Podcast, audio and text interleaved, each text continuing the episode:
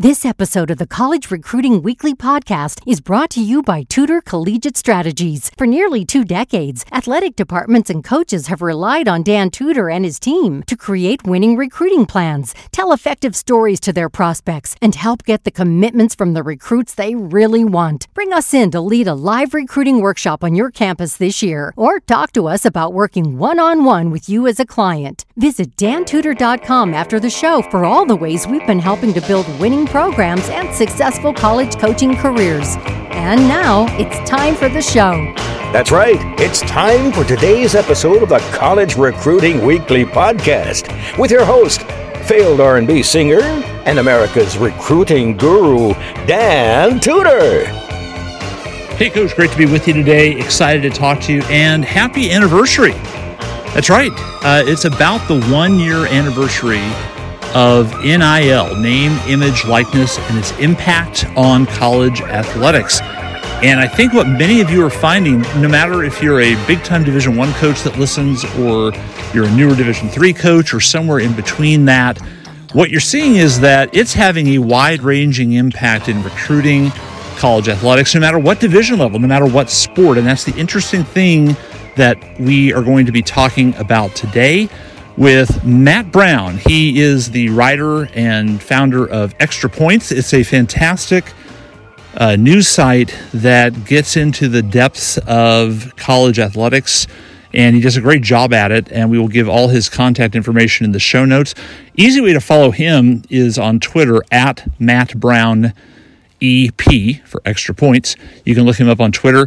Uh, great if you want to sort of keep in the know about some of the little things that go on that impact you in a big way as a college coach.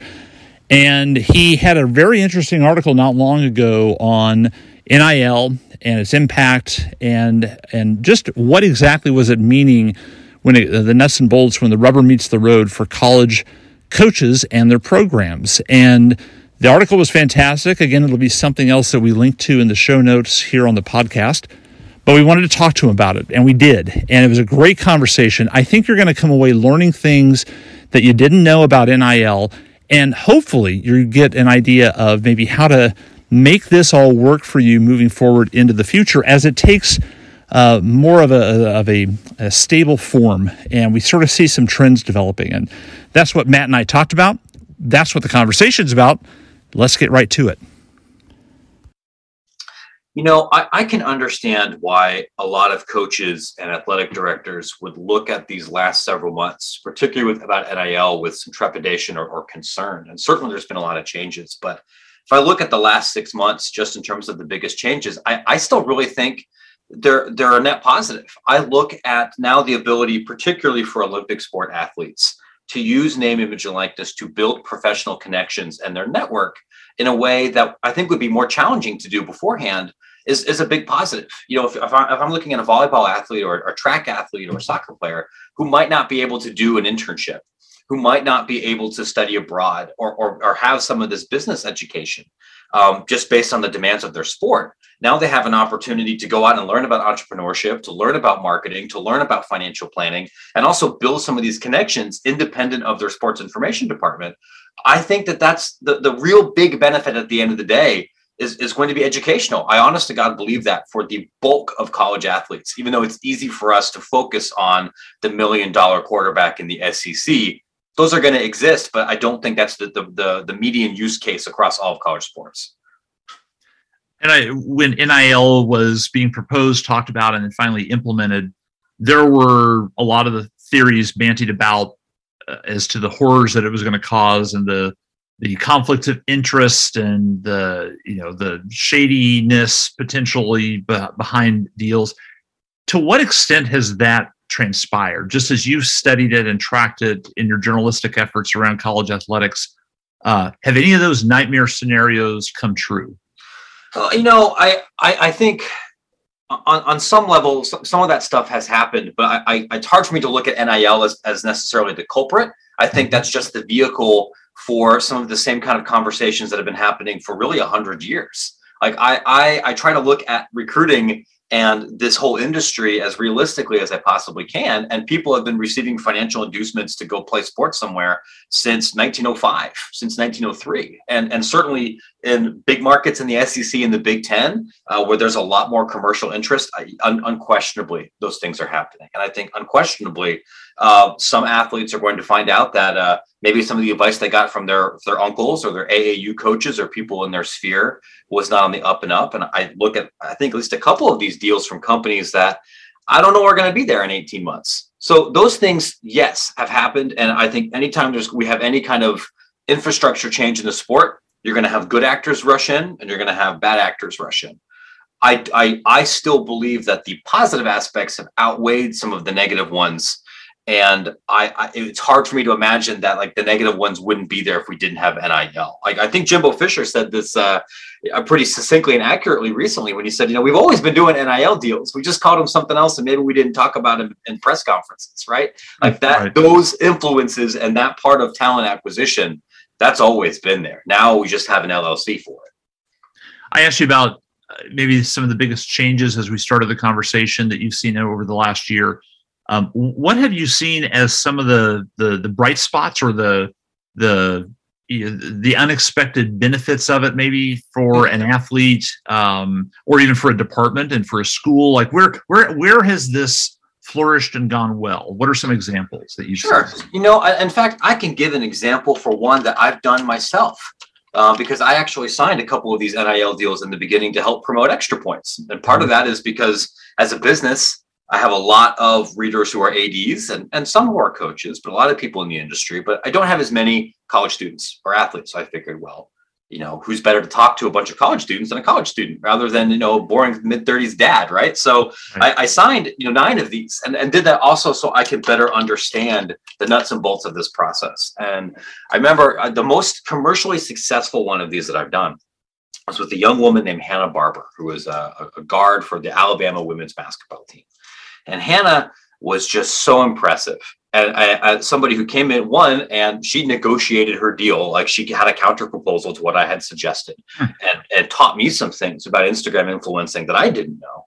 And you know, she told me, hey, you know, I, I might be able to play professional basketball in Europe or somewhere else for a few years after graduation, but probably not going to have a 12 year WNBA career.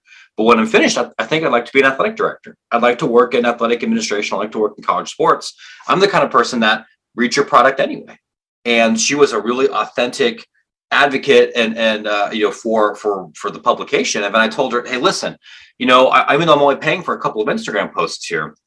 When your season's done, you want to be an athletic director. I know lots of athletic directors. Let me go book an introduction for you.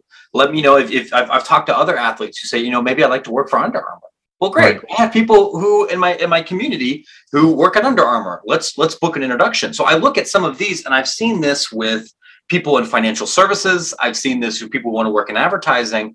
One of the great things is that the benefit isn't just 150 bucks or 500 bucks. It's this chance for the athlete to professionally network and understand mm-hmm. how different industries work, how to sell themselves, how to evaluate whether a, pro- a, a campaign has been successful.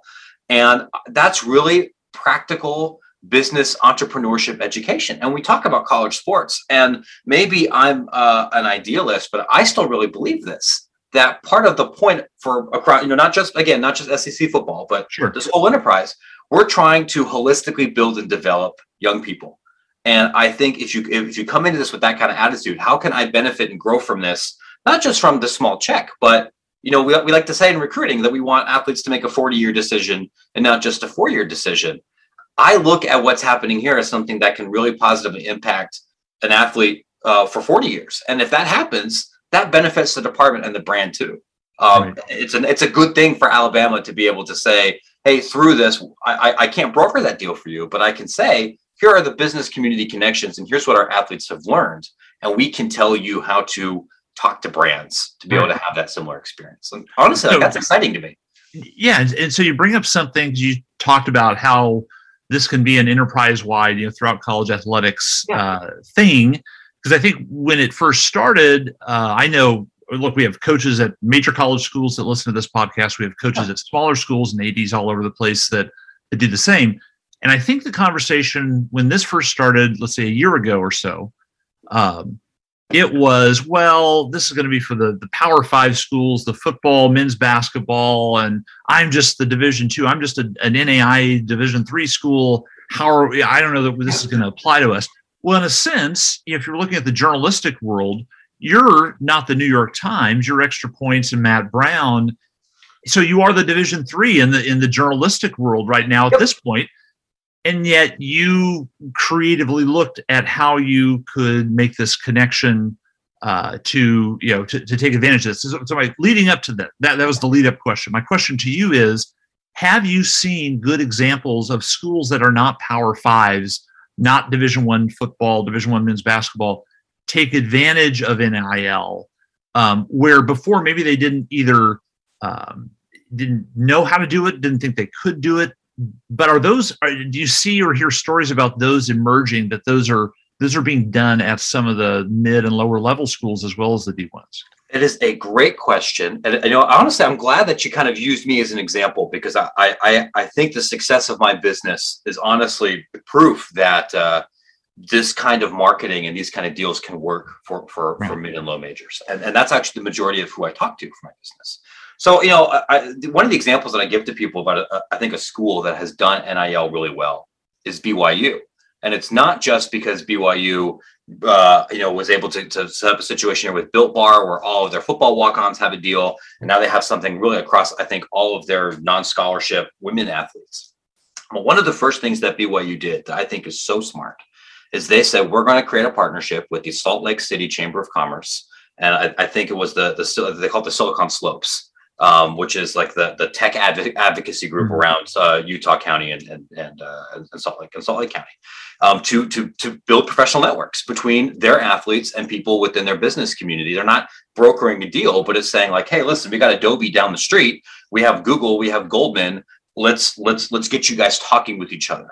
And, and that's something that you don't have to be Alabama or Ohio State to do. Like you can, you there's no reason why uh, a, a, school in the Big South can't potentially have some of the whether it's the tourism board or the the chamber of commerce right. the, the what I, I, will say and this has been almost to a man or woman when i've talked to ads over the last couple of months it, it is you know we're just understaffed and if my mm-hmm. compliance team is two people and some gas and i have one and a half sids and there's nobody on my none of my athletes have an instagram following above 20000 i don't feel like i have the capacity to give them really direct built up education. Right now, everybody's basically doing two jobs and doing laundry at the same time. Right. So when I've talked to people at some of these these mid and low majors or D2s, it's basically been, all right, we have an account with INFLCR, so we or, or some other companies, so we have our compliance paperwork. Don't do a deal with the gambling company. Don't do a deal with the pornography company. Please don't embarrass us. Everything else you want to do, go with God. And some a couple of very enterprising athletes have done some, you know, have gone out and done some things, and, and others are just getting some merch. So when I hear that, the first thing I tell people, and, and, and this goes to anyone listening to this podcast yeah. too, I will talk to your athletes completely for free. Like I am, I'm, I, this is an ideological thing for me. I'm, I, I will not recommend any services. I won't broker a deal, but I'll say, this is what you need to think about how to price yourself. This is how you sign up for a marketplace. Here is if you want to go get a deal, you can because whether you're at Ohio State or Ohio University or my hometown Denison University in Granville, Ohio, where I grew up, Division three school. Anybody that wants a $200 deal can get one. If you want more than that, you have to treat it like a job. And then you have to you, decide to yourself, is that worth the time away from academics or my social life or my sport or anything? And that's going to be different from athlete to athlete. But getting a deal, these are all things that you can do.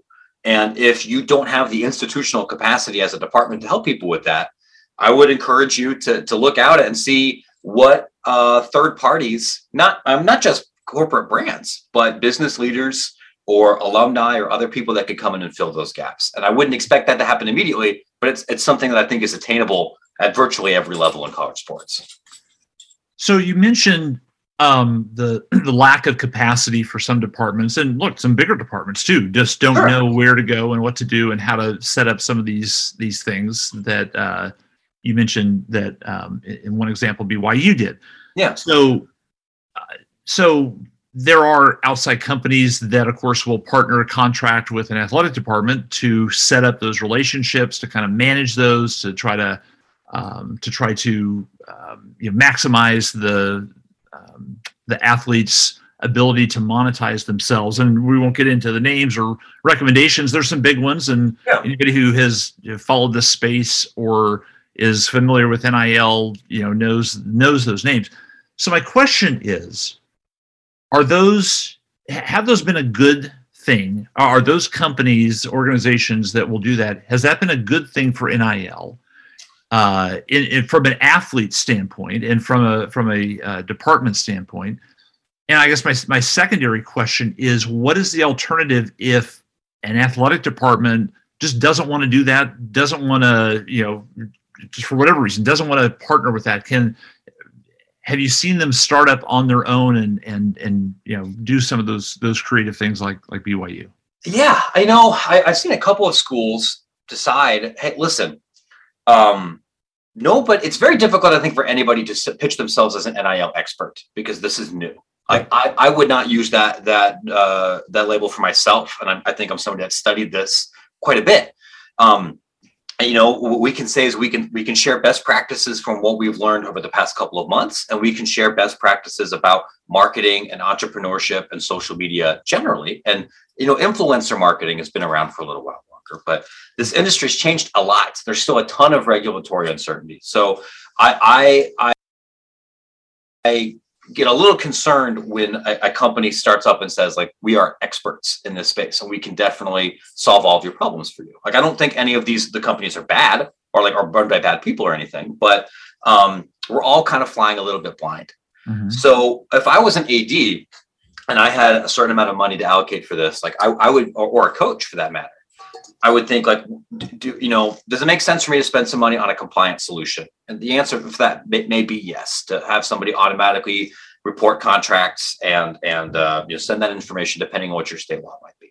But you're also a university, and if you're a school that has a business school or that that that has a, a communication school that that's that's that's strong, you probably have more subject matter expertise on campus than I think you do elsewhere. Mm-hmm. So I think a reoccurring theme of my publication is that I am begging everybody, ADs, coaches, athletes, schools, to do a better job of talking to each other. Because one, I, they're just very broadly speaking, I think the academic side often doesn't totally understand what happens with athletics or has misconceptions about how that works and, and value that they bring or, or don't bring. Um, and also, I think sometimes athletics does that too. You know, hey, the chances are nobody knows more about uh, visual production or about uh, pricing or about CPM or some of these things than people that are already on your campus. And so I've seen Tennessee, I've seen Arkansas, I've seen a couple other schools, TCU, I believe, have said, all right, we're partnering with our business school. We're gonna we're gonna have those professors come in and share information. We might even build courses around it and give course credit. I think it's awesome. I love it. I think I think I think you you should use the resources um, that that you have. Uh, and the, the, the drawback though is of course that, that takes that takes time, right? That takes institutional energy. It's the same thing uh, even with like with multimedia rights. A school could theoretically make more money selling their own ads, selling their managing their own website, selling their own billboards. But you need more than just two 24 year olds and a phone book to make that happen. And so it might be easier to go work with Van Wagner or Learfield or somebody else and give you guaranteed money. So I, I think if you are a school that was operating uh, against a time crunch or, or resource crunch, sure, it might have been easier to outsource some of those things. I would encourage them. Now we have a chance to breathe a little bit. Right. Maybe think about what, what you have on campus already. Right. Um, what what have you seen as the big changes in recruiting when it comes to NIL? How has that new um, you know reality in college athletics affected recruiting both at the high level as well as the low level if you have any examples of that. What, yeah. what have been the biggest changes? How have you seen coaches and programs use their nil offerings to uh, to uh, to i'll say lure more recruits or better recruits or, or, or is it too early and we haven't really seen that play out yet and and able to measure it?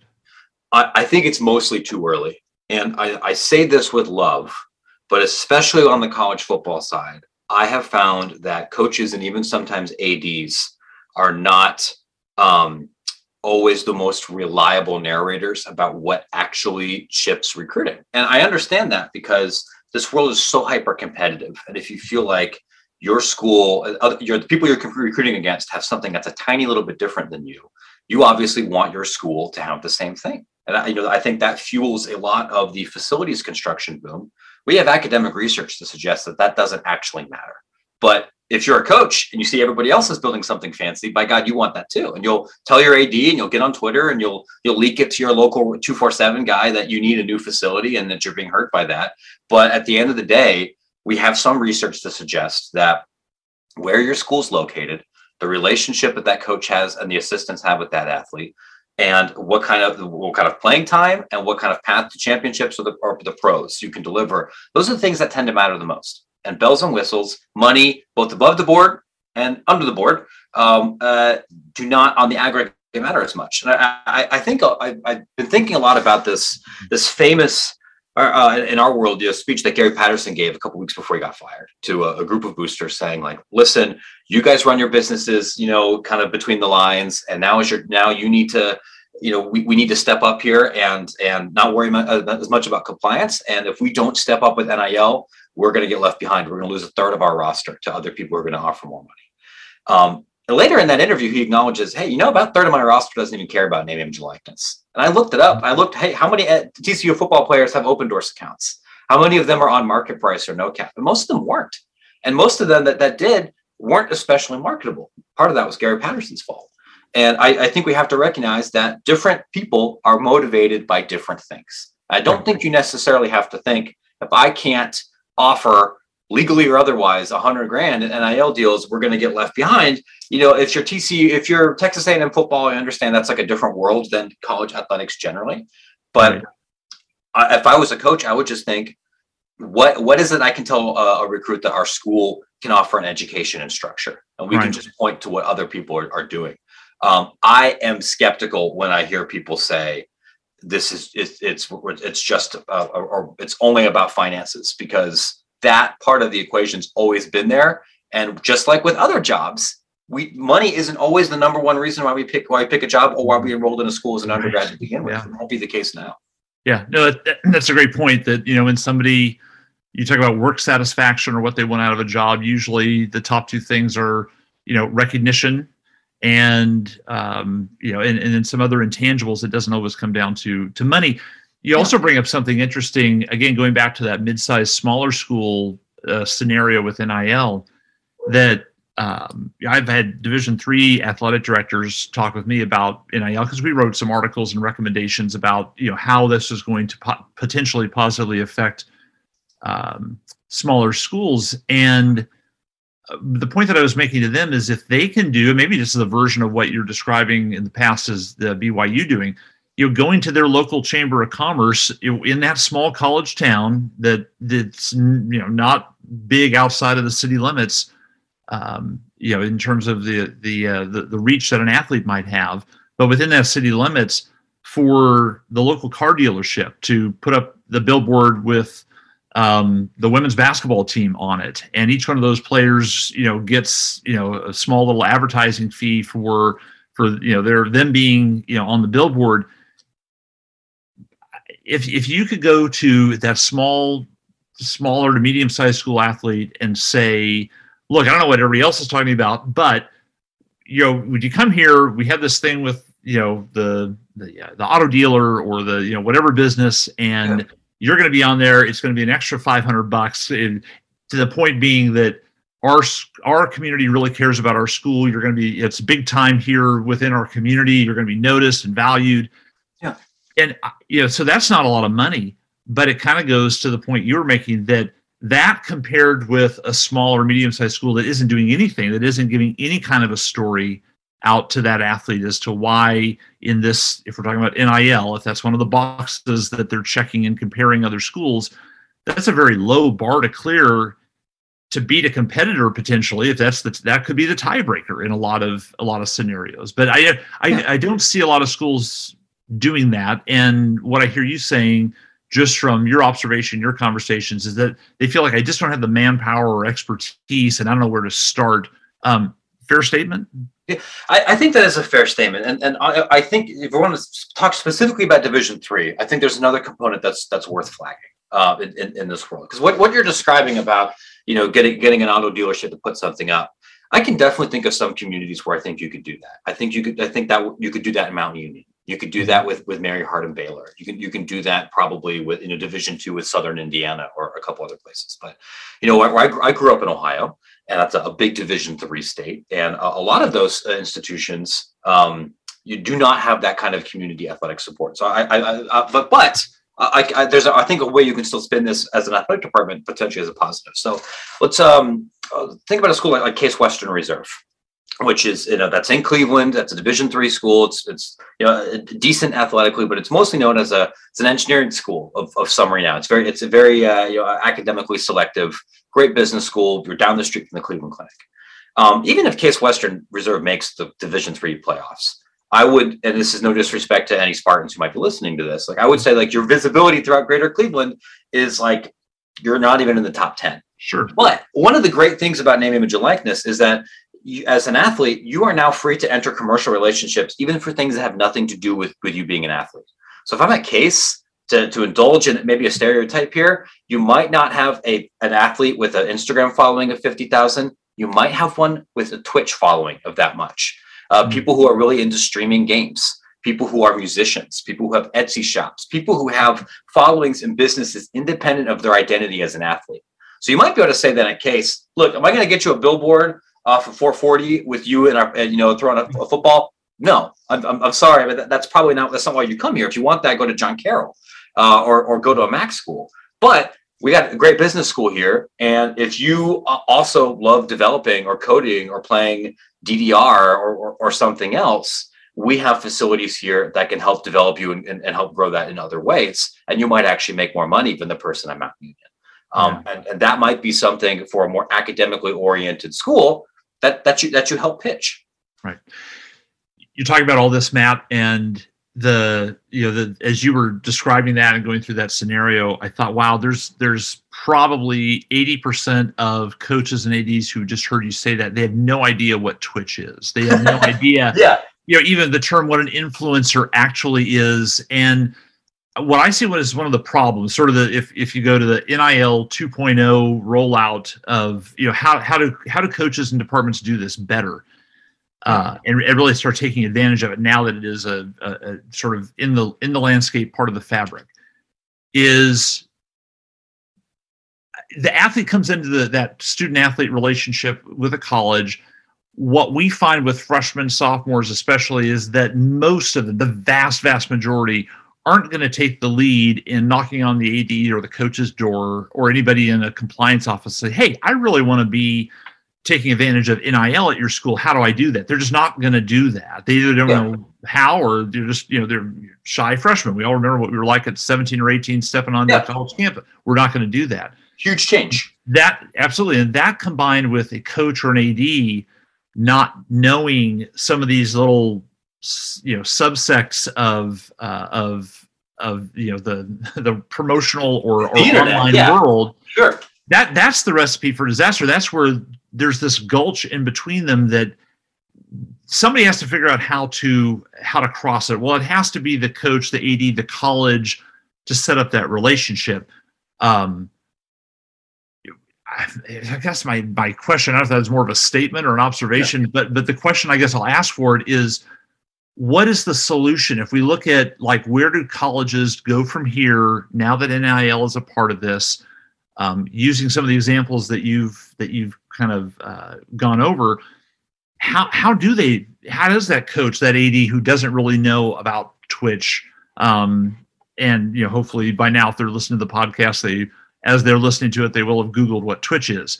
And so they are starting to they're reading it right now as they're listening to us. But um, how, so how do they do it? I, I, think I think they're both they're both parties are saying I don't know. Uh, you're right, and that's why I look at this and say this is an inefficient marketplace, and it, it's going to take some time. So I guess my first thing I would say is if you're an AD, um, you really probably should know what Twitch is at this point. Um, and you know, talk to one of your junior staffers or give me a call. You know, I'll give you my email here at the end, and and not just Twitch, but but uh, other other following niche followings here too. I think what I would think here if I'm an AD or a coach, particularly if I'm at a smaller school, is I'm thinking, I want my teams to be athletically successful and I want my athletes to develop and grow as multifaceted human beings. And I have a business reason for that too, because if they come and they develop lots of different relationships in my community and develop a, a personal identity independent of just being an athlete, well, one, I like my chances of them graduating better, even if they get hurt or if they have a bad mm-hmm. experience with athletics. They're going to come back, they're going to be more involved with this university. And I can hit them up for fundraising. Like if I want to look at this just from a pure, you know, self-interest thing, but also as a human being. And I think if you're a coach, you like to see people grow and develop, and and and you want to be a positive influence in their lives. And I would look at this uh, with NIL as as an extension of that. This if helping people develop as uh, full humans will help will help your program. And so I, I think I think in, in some of these initial meetings, like that's I would want to make sure that I am not putting so much on my athletes that they feel like they can't um, have relationships with other clubs or or take academically demanding or, or or unique coursework or think about developing themselves in other ways. And as a coach, I don't think as a coach you need to understand um, how video game streaming works or how to sell things on Etsy or the nuts and bolts of those. I think that that would be too much to ask on somebody.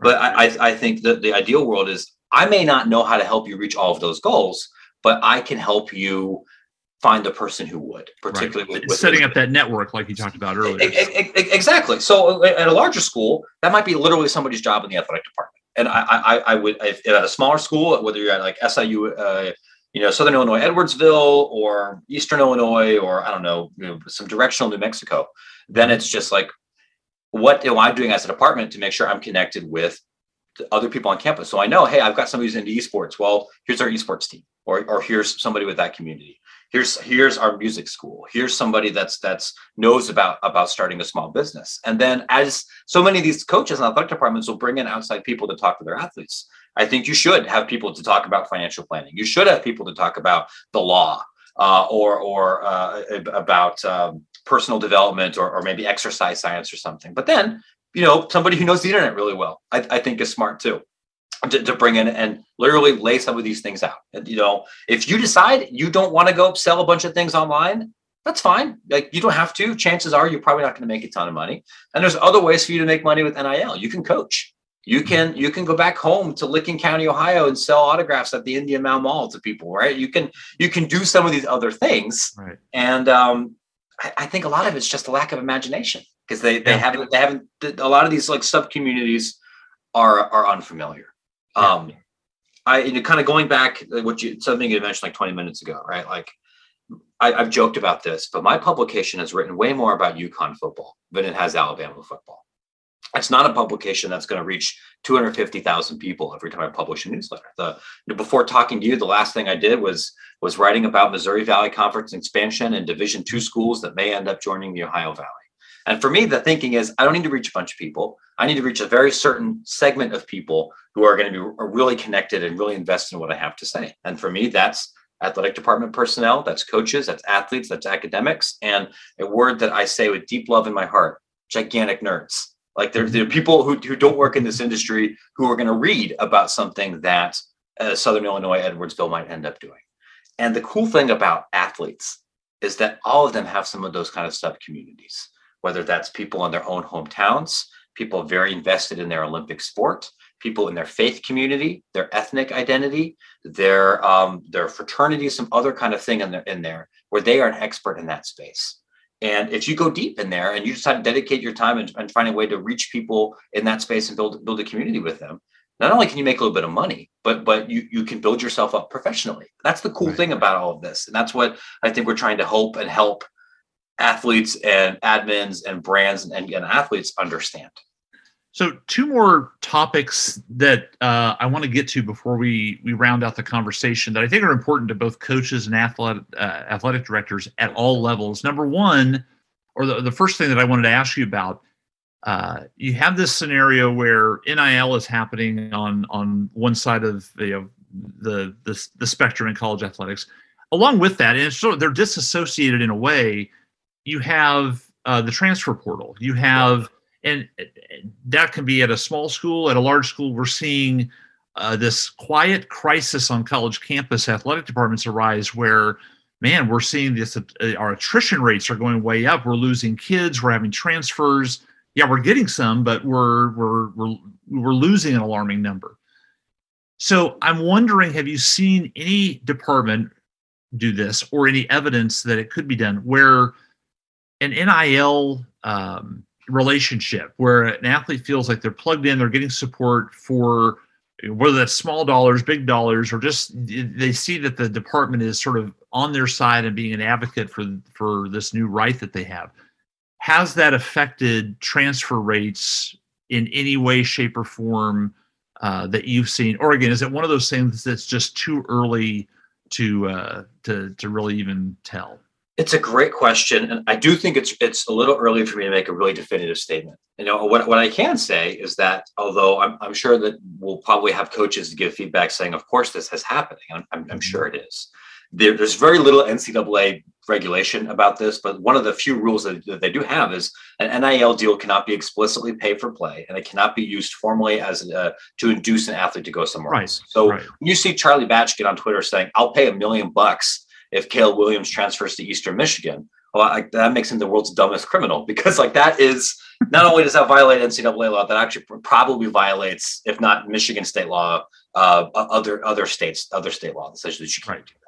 So, well, I have seen, yeah, and, and, I wasn't yeah. really saying it as an incentive to switch, but more like the athlete at school. A just doesn't feel like school A is doing anything. There's no opportunity, and they look over at school B and say, I, you know, I see some athletes doing some stuff over there. I've heard some stories Yep. Yeah, I want to go there. So that, yeah. that that that could very much be a thing. And I, again, I, I I'm sure I'm sure there are coaches who are saying that, even if the data doesn't necessarily back that up, or if it's, if it's too early. Right. And I, I think with the portal, what this speaks to, and I understand the frustration here, is that it does require a cultural shift at all levels to continuously recruit your athletes. And we have to remember, and I think this is important for me in the media here too. Sometimes we forget this that 20 year olds don't always act super rational and we like you know sometimes we project i think our middle-aged thinking onto the thinking of a 19 20 21 year old somebody might be just looking to transfer because their girlfriend dumped them um, or because they struggled in one class or because being 20 is really hard. Um, it doesn't it isn't always just because somebody is offering me a briefcase full of money uh, to, to go somewhere else although I'm, I'm sure that that does happen. So those are regular conversations that all coaches have to have about being supported and welcomed and this is aligned with your goals athletically, spiritually, academically, financially, maybe part of that for, for somebody that that's in there for sure. The last the, the, the, last thing I wanted to bring up is something actually that you mentioned you're starting to look into or starting to track moving forward, which is again why um, uh, why I think people and coaches, ads especially, should read your your column and uh, in the newsletter and the articles that you put out, which is the with NIL and just IRS oversight, the, the, the growing IRS question about how does stuff get reported? What is the impact to a student athlete? Are colleges aware of how this could positively or negatively affect an athlete if they don't manage the, the financial relationship correctly? What are you starting to see on the IRS front when it comes to, to NIL? Both, and how does that impact the athlete as well as the athletic department? Yeah, I I honestly think I, wrote about this. I did a, a newsletter a couple weeks couple weeks ago about what my predictions for 2022 were. Um, and you know, the one that I got the most feedback on was saying, like, I think the IRS is going to be a much bigger force at NIL for, for this year. And I think that's for a couple of reasons, because it's easy to think uh, it doesn't really matter what the NCAA says. They can't really enforce anything. Those investigations take five years. Like, who cares? But they're not the only regulatory body that might care about some of these. So, from an athlete's perspective, I think this is important because particularly in the very early days of NIL, when a lot of schools weren't totally certain what the rules were going to be until like 12 hours before um, something from Indianapolis came out. That maybe not everybody who signed deals in July and early August got W 9s uh, or, or, knew hmm. exactly what they needed to report. And then they are going to have to sit down and, and do their taxes. And, and, and I, I imagine we're going to see some tweets about people getting letters because they didn't report even, even relatively small things. Um, right. And, you know, cynically, it's easier for the IRS to go after somebody who owes 900 bucks than it is for somebody who goes over who owes 900,000. So you really have to be careful. I, I got dinged on this when I was 21. Uh, when I was working as a contractor somewhere, I didn't you I didn't know any better and ended up having to pay a really big bill uh, later in my 20s. So I, I think that's an issue. And so and, and I would recommend to every athlete, if you were planning on making more than 500 bucks doing this, get a CPA. Right. Report report everything, and and especially because you might be doing deals with somebody outside your state there's a lot of things that I wouldn't trust Google on this. Like leave it to a pro. um, and, and I tr- trust me, as a reporter who's been an independent contractor for a while, you don't want to mess with this stuff. Right. The, the other issue I think would be with potentially some of these collectives that we, uh, Indiana has one of these, and Florida and Texas and a few other ones, where a, a third party entity might might pitch itself as a as a nonprofit that seeks to distribute NIL money uh, through charitable causes. Like this is what the Horns with Heart thing is with Texas. I imagine there might be some other ones. And I've talked to, I'm writing about this soon. I've talked to a couple of professors who study nonprofit accounting who have said, I'm not certain that the IRS is going to be okay with, with, some of these things. Or, or, or, that, that will view name, image, and likeness oriented enterprise as charitable rather than just paying for goods and services. Um, if it turns out that that is the case, that would be a concern, I think, for a Power Five athletic department because one of the reasons you are able to ask people for big checks for your big projects is because that's tax deductible. And if you are uh, a, a, booster, and suddenly you have a way that you can give money directly to an athlete and enjoy the same tax protection that you would if you gave to a, a volleyball facility. Mm-hmm. That could be a, a, school could lose money from from donations. Um, you know, whereas right now, if you have to give money to the athlete and it has to be through your business, and then you write that off on a different tax level, and there's a different paperwork thing, I, I don't think you're really competing for the same amount of money. So that that's also something to, to monitor here for the the Williams and the Western Floridas of the world. I think they're going to be fine. For the Oregon States of the world, like that could potentially be an issue because there you're going to miss three if you if your donation pool is two million dollars short. Like that becomes a big deal. Right. Right just what every young journalist wants to focus on, what you dreamed about, talking to professors about nonprofit accounting. Oh, yeah, why you got I, into I, this, Matt? Why you got I, into this. I, I, it's, it's, I, have made that joke a couple of times, right? But, but like, but that, that's the the whole purpose right. of this publication is you got to dig it really into the weeds. I didn't think I was going to need to write about epidemiology. I got a C minus in biology, right? I, I became a journalist in part because I was bad at math and wasn't great at physical sciences. And what has been the major stories? It's been yeah. accounting, taxes, and contagious diseases. Yeah. But yeah. That's that's what we got to do. You're, you're talking to a communications major, so I, I hear yeah. you, my friend. hey, uh, so last thing, uh, real yeah. quickly, we talked about we're looking back a year. You mentioned some predictions you did for 2020. Can you jump ahead five years and make at least one or two predictions about what where are we seeing NIL both at the small and, and large college level um, what's gone right, what's gone wrong, um, so that we can replay this in January of 2027, or someone's listening to a replay of this. Um, you're on the spot. What what do you give? Give me some ideas about where where does all this end up going? I, I actually I think I'm most bullish about the growth of name, image, and likeness, completely independent of, of influencer marketing the majority of the deals that we're talking about now are through an athlete promoting something on social media. And part of that is because that's what the marketplaces are focused on as the lowest barrier to entry.